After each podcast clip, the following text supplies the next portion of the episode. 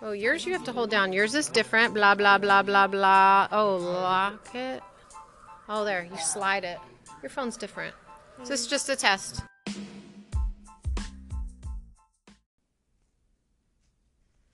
This is episode two of Peyton's Pig Loving podcast. This episode is going to be about Peyton Manning's clear imprint on the NFL.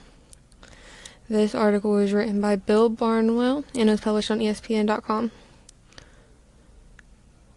So, my opinion on this article is obviously he has left a huge imprint on the NFL because he's probably the best NFL football player there ever was. He has been playing in the NFL for 16 years, just retired. Um, he like first off, my first reason I love him is probably because we have the same name. Both of our names are Peyton, just spelled slightly different and different genders, obviously. He played for for two different teams. He played for the Colts and the Broncos. Broncos are better. And he made it to the Super Bowl four times and won twice. He won Super Bowl 41 and Super Bowl 50. The Champ Bailey, the Broncos quarterback, says even if you are in perfect coverage, Peyton can beat you. And I definitely agree with that because there have been several times in a game where people think that they're perfectly covered and he just swipes right in and does something completely unexpected. Personal reaction would definitely be that everyone has always associated me and Peyton Manning because we do have the same first name. When I was in, I started in elementary school, probably like third grade. I didn't even know who Peyton Manning was. I wasn't even into football until my best friend Tim told me. He started calling me Manning. Like he'd see me be like Manning, whatever, yell at me. And then I started watching football. Wanted to know more about Peyton Manning, why he thought I was so much like him. And then seeing how athletic and amazing Peyton Manning was, I realized it was just the name. Um, and I actually stayed being called Peyton Manning until my seventh grade year. I'm a junior now, but seventh grade year it all stopped, mostly because of the football unit and gym. After they saw me throw a ball, they definitely did, could not find any similarities between us. Episode number three of Peyton's Pig Loving podcast with Peyton. So, the issue that we're going to be talking about today is should athletes be held to a higher moral or standard? Like, talking about role models. And I really think that they should be held to a higher standard because people do look up to them at any other job. If you're not being respectful or acting the right way, you're going to get fired you might get a few warnings, but you're gonna get fired. Companies don't want that type of, you know, personality and attitude it, to be associated with their business. And I don't think the NFL should stand for domestic violence in drugs and alcohol and stuff like that because it just makes them look bad. And also, little kids, like little, like since I was like probably in fifth grade, I started watching football and baseball and basketball, and I I know my brothers do too, and I wouldn't want my brothers acting like some of the people, like some of the athletes do. Little kids really are parrots, and I can't tell you how many times my brothers got in trouble for doing the same stuff I do. athletes should be, in my opinion, athletes should be really good people all over, not just in one aspect of their life, like their athleticness. I think they should be good people, like overall. Like they should be kind hearted and caring and just care and want to do nice things for other people and want other people to see the good sides of them.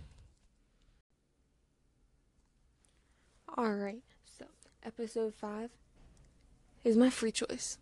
And what better thing to talk about than Peyton Manning because I know best about him.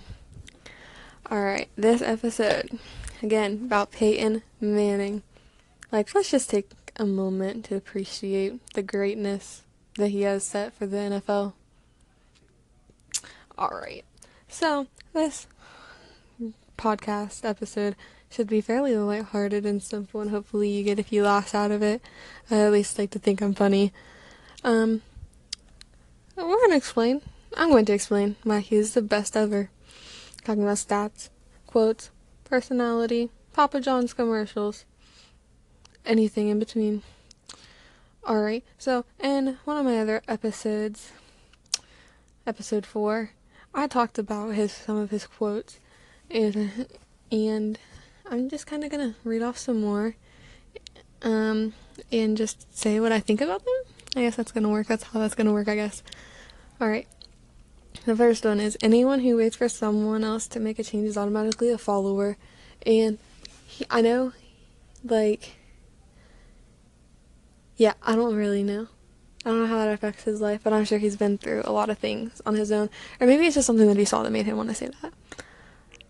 Um, the next one remind your critics when they say you don't have the expertise or experience to do something that any amateur built the Ark and the experts built the Titanic. And that really hit me hard. Like, that really did. Like, I never thought about that. Like, that was the first time I ever even wanted to compare the Ark and the Titanic. And I mean, I guess the Bible reference, maybe that was what made me hit, that really hit me hard. My family's really religious. So maybe it's just Bible references. The next one is it's not about wanting to win that makes you a winner, it's refusing to fail. We already mentioned that. I think that's really important because he started out really, really crappy. The next one pressure is something you do when you don't know what the heck you're doing. Yeah, I can relate. Definitely relate. Playing sports and other, like first day on a job, whatever, I definitely have felt a lot of pressure, especially not knowing what I wanted to do. The next one, if nothing else in life, I want to be true to the things I believe in and quite simply to what I am all about. I, I know I'd better because it seems whenever I take a false step or two, I feel the consequences.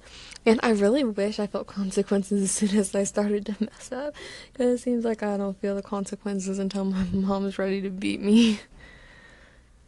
And those are kind of my favorite quotes from him. I also think it's really amazing that he's worth has a net worth of about 150 million dollars, the fact that he's made over over 160 million dollars in the 16 years that he's played football. So it's at like I don't know, 10 million dollars a year. That's a lot. I'll never make that in my life. He was born in Louisiana in 1976. And his father, which I didn't even know, I never even put it two and two together, but NFL quarterback Archie Manning he's that's his father. And then also his brother Eli. Y'all know that. And his high school set a record of 34 wins and 5 losses during the 4 years that he played or 2 years that he played, however long he played in high school. And also, Peyton Manning's first year was far from perfect. He had a league worst for passing interceptions, he kept going. And now maybe cl- close to the best NFL player there is.